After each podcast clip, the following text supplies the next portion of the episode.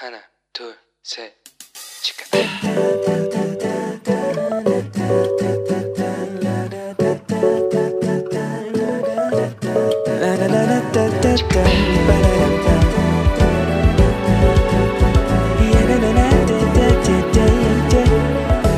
Here we go. Hello，你这个星期过得好吗？我是你人生梦想应援团的头号粉丝 Annie。 大家也许都对早彩蛋的复活节，或者是有圣诞树的圣诞节耳熟能详，但是可能对圣经里面究竟有哪一些节日就没有那么熟悉了。其实我以前也是这样子。所以呢，我想要借着这次的机会呢，来研究研究，顺便呢跟大家分享一下。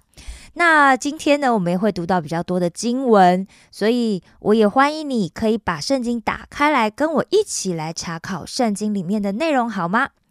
在旧约圣经里，上帝曾经透过摩西告诉了以色列的百姓一些他们应该要遵守的节期。而这些节期呢，如果你仔细去看，就会知道他们大部分都跟安息日有关。也许你会问我说：“诶，你上帝有这么重视过节吗？上帝真的有这么重视过节吗？” 大家还记得吗？当时以色列的百姓在埃及法老的统治之下，过了四百年悲惨的奴隶生活。其实啊，那也是应验了创世纪第十五章的第十三节里面讲到，耶和华对亚伯兰说：“你要的确知道，你的后裔必寄居别人的地，又服侍那地的人，那地的人要苦待他们四百年。”当时亚伯拉罕还叫做亚伯兰，所以上帝说的真的应验了。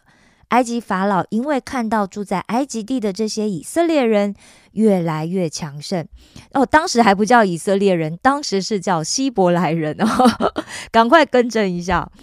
那埃及法老很害怕，万一哪一天埃及周边这个国家来攻打埃及，那又找了希伯来人联手的话，那埃及就一定会被灭亡啦。所以他就虐待这些希伯来人。后来，这些希伯来人终于受不了了，他们就呼求他们祖先的神，也就是耶和华来救他们。于是，耶和华呢就派了摩西当使者去跟埃及法老谈判。那出埃及记五章第一节呢写道：后来摩西亚伦去对法老说：“耶和华以色列的神这样说：容我的百姓去，在旷野。”向我守节，哇！所以，上帝为什么重视守节呢？其实这也是跟我们的救赎主耶稣基督有关哦。希伯来书的十章一节前半段讲到，律法既是将来美事的影儿，不是本物的真相；而哥罗西书的二章十六节、十七节里面则讲到，所以不拘在饮食上。或节期、月朔、安息日都不可让人论断你们，这些原是后世的影儿，那形体却是基督的。你现在可能觉得很混乱，为什么突然读到希伯来书跟哥罗西书呢？好，我们知道，我们都知道，耶稣基督被誉为是事物的本相，对不对？所以律法里面所提到的安息日跟节期。都是基督的影儿。那耶和华神呢？要我们这一些，就是他在地上的子女们，借着守节来预先享受将来的美事，然后共享神的喜乐，借由这样子来引导我们归向事物的本相，也就是耶稣基督。你说对了。那旧约里面节期有几个呢？其实真正节期有七大节期哦。这也可以就说是耶和华所规定的节期。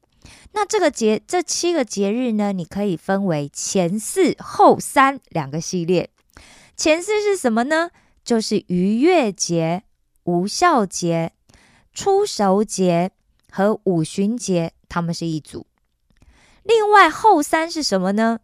吹角节、赎罪日跟祝棚节是另外一组。那如果你是我们石头们的忠实听众的话，也许你会记得我在去年的十二月三十一日那一天的节目里面呢，讲到的从污秽到洁净，其实就讲了赎罪日的讯信息哦。那那里面呢，其实赎罪日是以色列人最严肃也是最神圣的一个节日。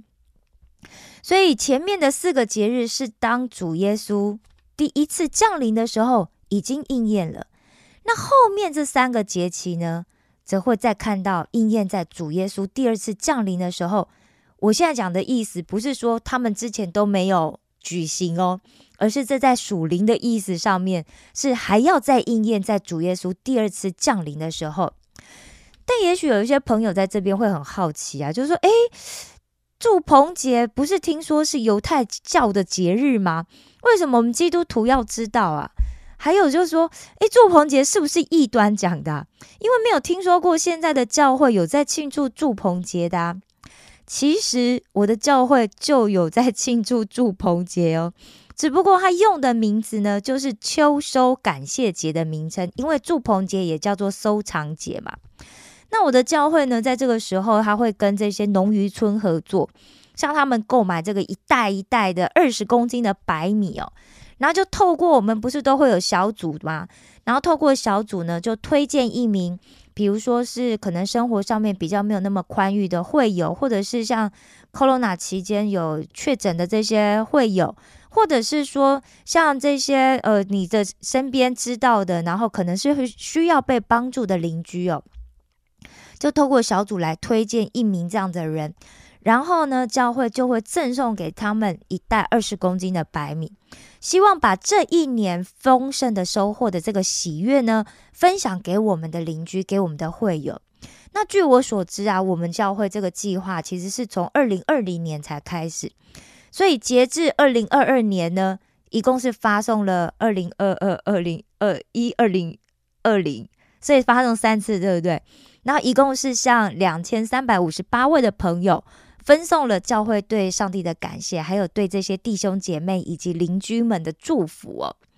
那最近呢，其实我在上这个以斯拉记跟耶利米书的研究嘛。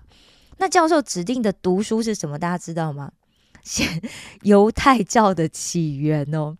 哇，这本书为什么犹太教？我们明明是基督徒，对不对？为什么要去读犹太教的起源呢？所以其实当我就看了一些资料之后，才渐渐的开始明白哦。但就像天主教啊、东正教、犹太教、基督教，大家觉得我们的源头一不一样？应该严格上来讲是可以说是一样的，对不对？后来因为教义的不同，所以就各走各的路线嘛。那比方说，可能是在三位一体神论啊，或者是基督论、救赎论、原罪论。还有就是耶稣是上帝的儿子，以及他是弥赛亚的这件事情的看法上面，所以走了不同的路线。那我是怎么想通的呢？其实那天我在看一个影片哦，大家都知道韩国就这几年很流行这个 MBPI 嘛，对不对？那有一个 MBPI 的这个影片是这样子，他是把他们的性格都画成了卡通的人物，然后在不同的情景里面，他们会表现不同的。呃，情绪。那那个影片的主题呢，就是不同的 MBPI 的这个幼稚园的小朋友们去上学，然后他们老师呢用了三种方式，他们可以选择自己喜欢的方式跟老师打招呼。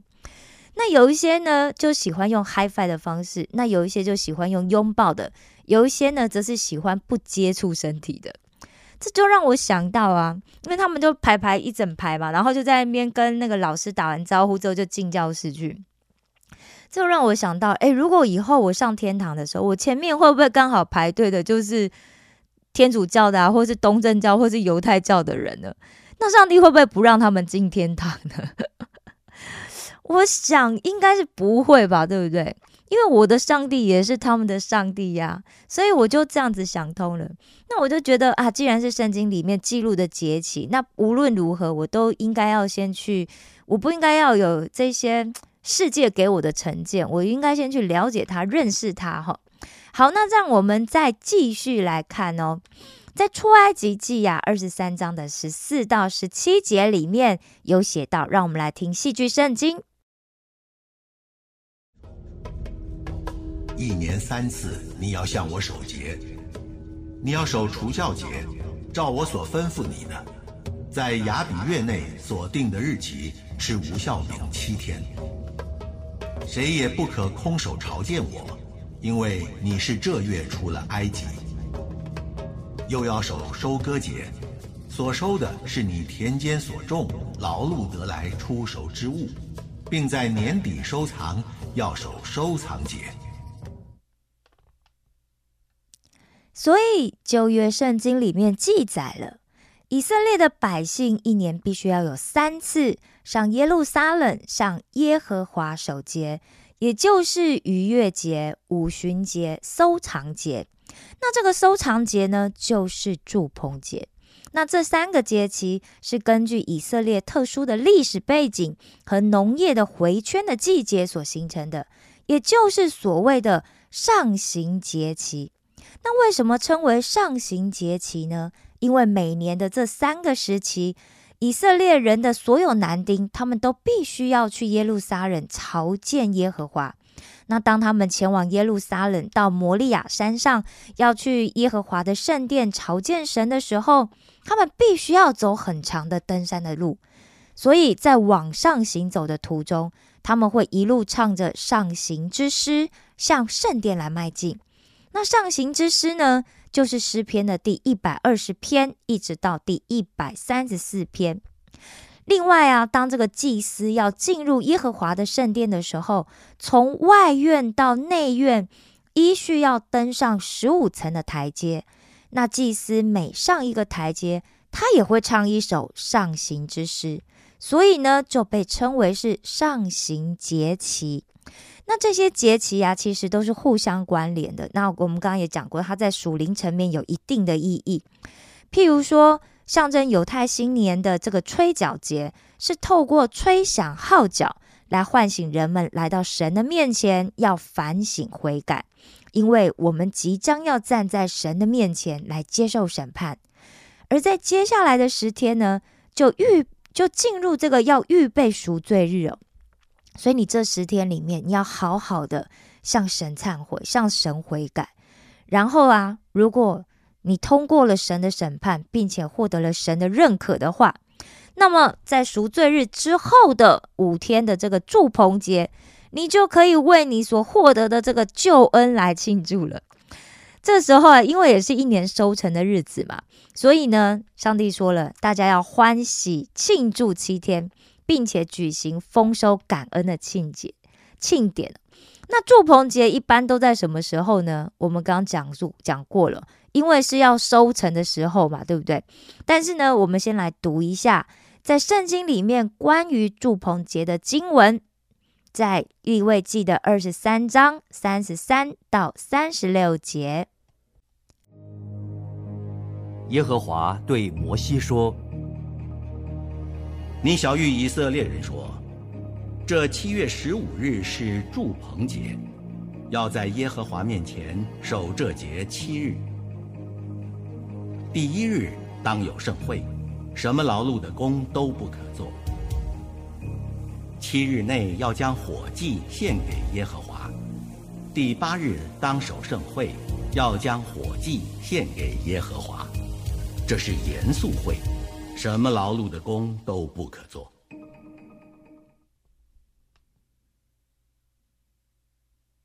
所以呀，祝棚节是在希伯来历。提斯利月，也就是他讲的七月十五号，但大约是在我们的公历，就是九月、十月之间的十五号开始。那这个时候呢，就相当什么季节呢？对，就是秋天。另外啊，其实我们在读经文的时候，其实最好是要跟上文跟下文一起看，这样比较能够去理解这中间连贯的关系嘛。好，所以立位记二十三章很重要，因为他在讲的就是节期。那前面的五到八节呢，他讲到了逾越节和无效节。那九到十四节呢，讲的就是献上一捆出手谷物的节期。这个部分其实在中文圣经里面虽然没有特别的标注哦，但是我查了英文跟韩文的圣经，其实它都有标注哦。那接下来十五到二十二节呢，是五旬收获节。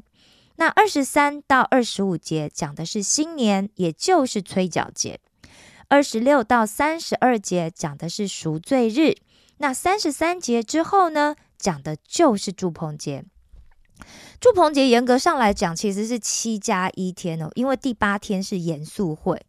所以，当以色列百姓在耶和华面前悔改认罪的第五天之后，大家就可以进入欢乐的祝棚节了，耶！好，所以接下来我们再来听一下立位记二十三章的三十九到四十三节。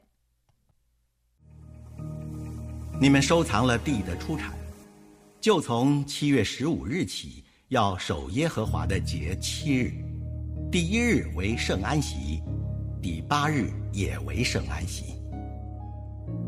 第一日要拿美好树上的果子和棕树上的枝子，与茂密树的枝条，并河旁的柳枝，在耶和华你们的神面前欢乐七日。每年七月间，要向耶和华守这节七日，这为你们世世代代永远的定例。你们要住在棚里七日，凡以色列家的人都要住在棚里，好叫你们世世代代知道，我领以色列人出埃及地的时候，曾使他们住在棚里。我是耶和华你们的神。家如果还记得，以色列人从埃及被摩西带离开之后。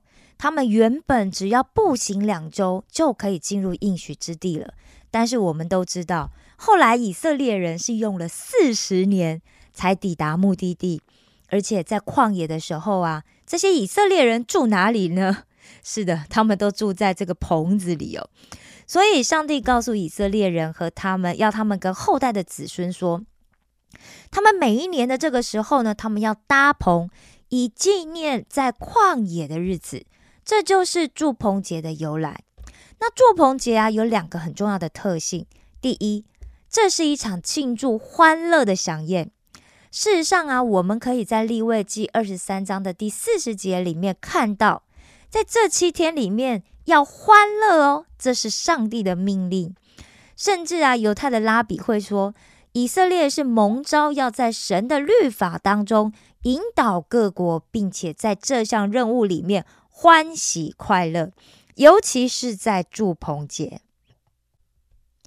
而第二个特点呢，它就是祝棚节是一个广泛性、最广泛性的一个圣日哦。因为在古代近东时期，其实就连外邦人，他也可以在这个丰收的季节被邀请到耶路撒冷，跟以色列人来一起敬拜耶和华神哦。那这样子的一个传统，其实最早。是源自于神对摩西的命令嘛？我们可以在民数记的二十九章十二节到三十五节里面看到，以色列人呢要在祝棚节献上七十头的公牛作为各样的祭物。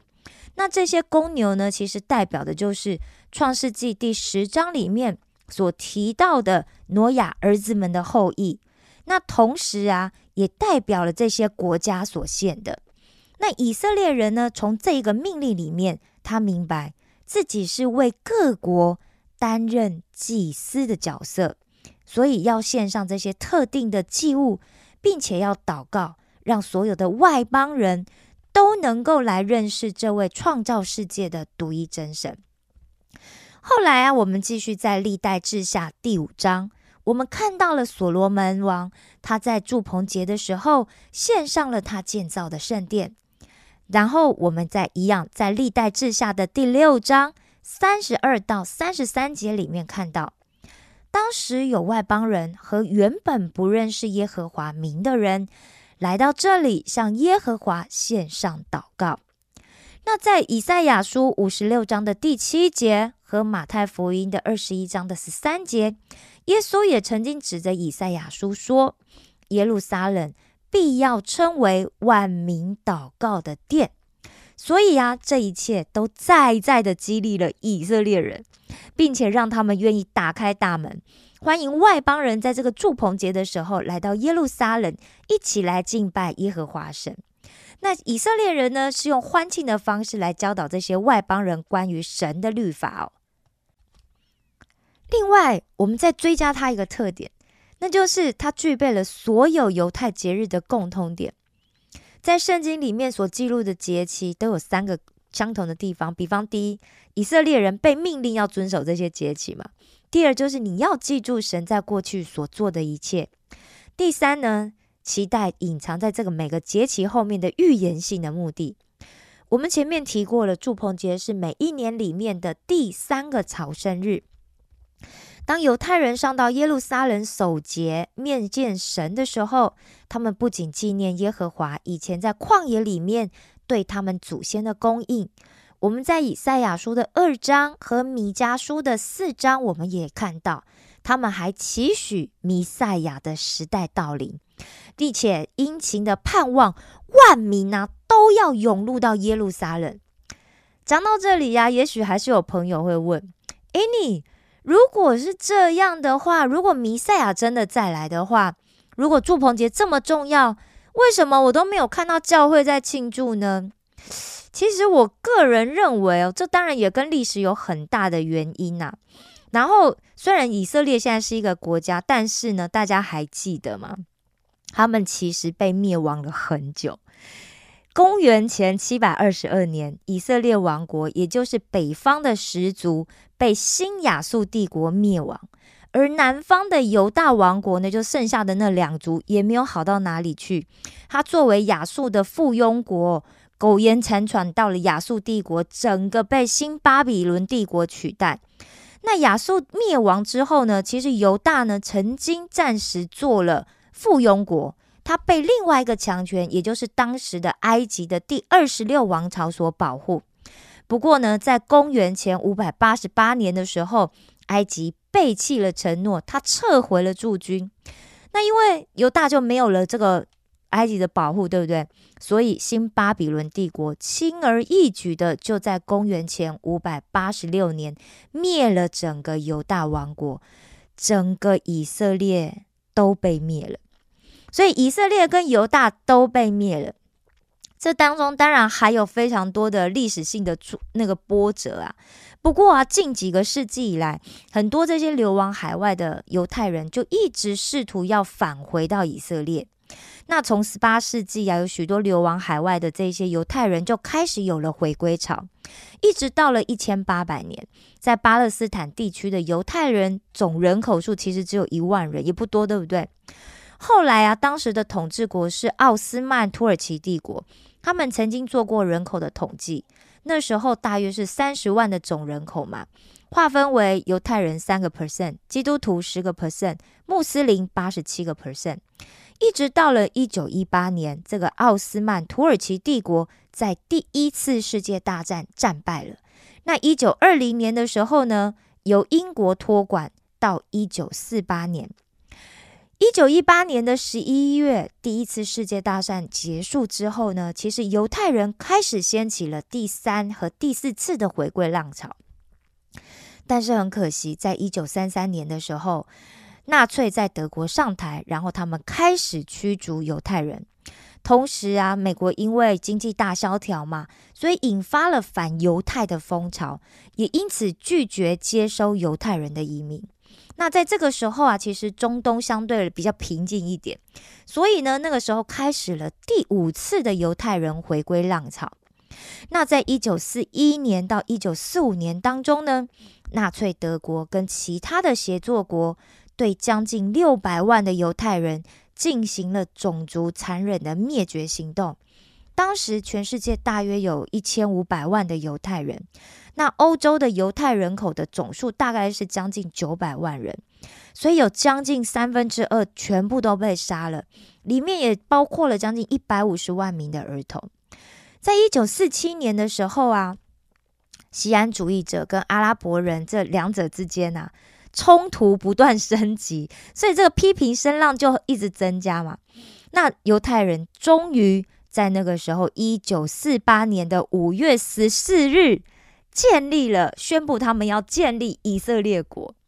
隔天，一九四八年的五月十五日，英国政府就决定切割巴勒斯坦托管者的身份。那以色列呢，就在一九四九年的五月十一号正式的被承认为联合国的成员国。那到了一九八零年，以色列政府就宣布，因为其实那地方一直有很多战争，然后包含耶路撒冷是伊斯兰教也说是他的重地，对不对？那阿拉伯教也说是他的圣地，所以耶路撒冷就是几乎是所有人在竞争的地方哦。那以色列政府就宣布，耶路撒冷是以色列永久不可分割的首都哦。哇，这一宣布不得了了，因为。其实是他宣布是没有错，因为三千年前大卫王所建的，这就是以色列的首都嘛，对不对？但是他这个举动呢，却引起了当时国际政治界的一片哗然，哇！甚至阿拉伯国家联盟就立刻哦，以不供应石油作为那个要挟哦，所以就让没有任何一个国家敢把这个大使馆，因为是首都啊，首都一定要什么大使馆，知道？对，像像首尔也很多大使馆嘛，对不对？所以没有任何一个国家敢把这个大使馆迁到耶路撒冷。不仅如此哦，当时耶路撒冷原本有十三个国家的大使馆，随后就撤出了。那个时候啊，有一群定居在以色列的基督徒长老们，他们正在欢庆祝棚节。那他们感受到以色列在这次的事件里面啊，哇，真的是深深的受到背叛跟伤害。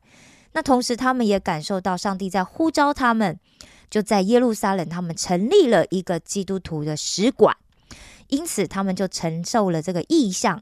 他们的意象呢，就是以赛亚书四十章的一节：“你们要安慰安慰我的百姓，以仆人的心服侍以色列人民。”所以，他们就这样子来服侍以色列人民，表明基督徒是和以色列站在一起的。那同年呢，也就是一九八零年的九月三十号，耶路撒冷国际基督徒使馆，简称 ICEJ 就成立了。这也是当时耶路撒冷唯一的一个大使馆。那它也被视为是全世界最大的基督教锡安主义的机构。那现在呢，IECJ 基督呃耶路撒冷国际基督徒使馆呢？代表全球超过一百二十五个国家的基督徒，致力以归回跟慈善事工来支持以色列。那归回就是这些犹太人的归回哦。那他也以身作则的来教导全世界的教会，就是神对以色列的心意，并且积极的为以色列跟中东继续祷告。所以他们也可以说是犹太人、阿拉伯人跟基督徒中间和好的一个管道。大家知道，因为其实。这个地方，以色列其实还一直在处于战争当中，他们经常在跟旁边的国家在打仗哦。好，这个耶路撒冷国际基督徒使馆呢，其实他们每年呢都会在祝棚节的期间举办国际的基督徒前往耶路撒冷参与祝棚节的活动。那当然，二零二三年也不例外。其实我鼓励大家，就是除了我们生活的地区以及我们的。原本是出生的地区之外，大家也多去了解这个世界各地正在发生什么。这个世界不是只有亚洲，还有这个世界很大。好了，今天的节目就要先到这里了，让我们下周再继续来聊聊我们的祝棚节。那犹太人现在到底还有没有在庆祝祝棚节？那他们是怎么庆祝的？还有守祝棚节真的跟弥赛亚再来有关吗？现在呢，让我们一起来做一个结束的祷告，好吗？亲爱的天父上帝，我感谢赞美你，谢谢你的恩典，从创世到今日，都一如你的应许，从未改变。求你赦免我过往对你的教导犯下了无知的罪，也求你赐予我更多的智慧，好去了解你话语中的奥秘。求你帮助我，可以谦卑的去学习所有关于你的一切。谢谢你赐予在我生命中的祝福，让我可以更多的认识你。将一切的颂赞赞美全都归于你。孩子这样的祷告是奉我主耶稣基督的名求。阿门。最后呢我要介绍一首用希伯来文所唱的诗歌也就是上行之诗。然后这一首上行之诗是诗篇的一百三十四篇。我爱你们为你们感到骄傲。石头们的青春日记我们下次见哦。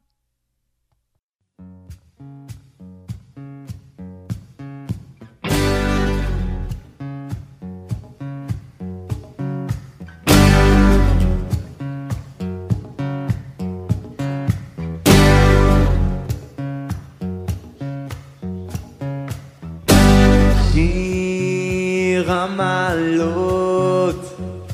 הנה ברכו את אדוני, שיר המעלות.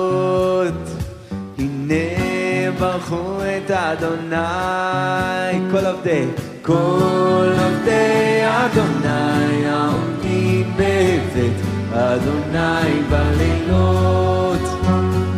כל עובדי אדוני שבט אדוני בלילות.